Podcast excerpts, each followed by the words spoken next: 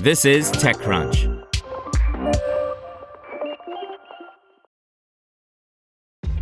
This episode is brought to you by ShipStation. You know, some things take a lot of work, like sending little robots to far off distant planets. And just as that's challenging, so too is running a successful e commerce business, especially when there's so much to do. So I want to introduce you all to ShipStation. Now, I love using ShipStation because of its easy to use dashboard, which makes managing orders and printing labels a breeze and super smooth. Oh, and the customer service is just out of this world. It's exactly what you need to help grow your business. Sign up for your free 60-day trial at shipstation.com slash technews. That's shipstation.com slash technews. Duolingo spotted developing a music learning app by Sarah Perez.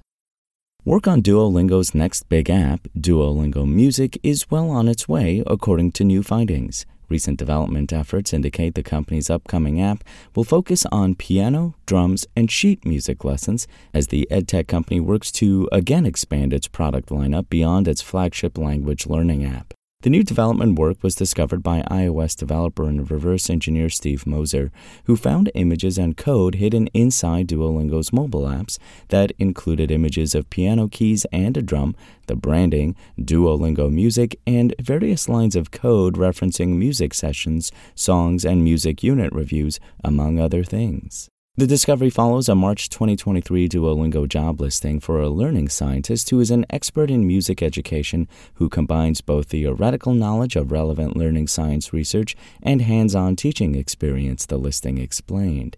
The company also posted a job that was soliciting a freelance music composition and curricular consultant, TechCrunch previously reported. The listings were the first suggestions that Duolingo would begin working on a music app that would teach concepts in music theory using popular songs. However, Duolingo didn't officially confirm its plans at the time. Reached for comment on the new references to music now found in its existing apps, a spokesperson only replied that Duolingo is constantly experimenting with new features. We have no further details to share at this time, they added. However, they reminded TechCrunch that there would be more announcements and news to come at the company's DuoCon event on October 11th. It could be Duolingo is holding any confirmation of its plans around the music app until the event. This isn't Duolingo's first expansion beyond language learning, however.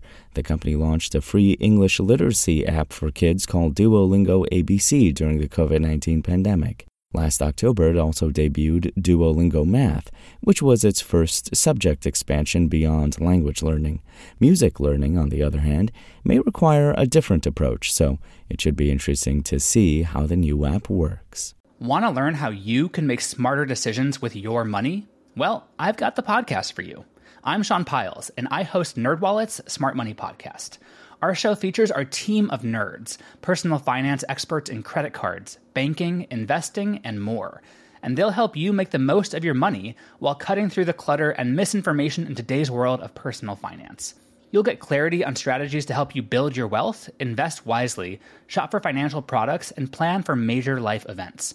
Listen to NerdWallet's Smart Money Podcast wherever you get your podcasts.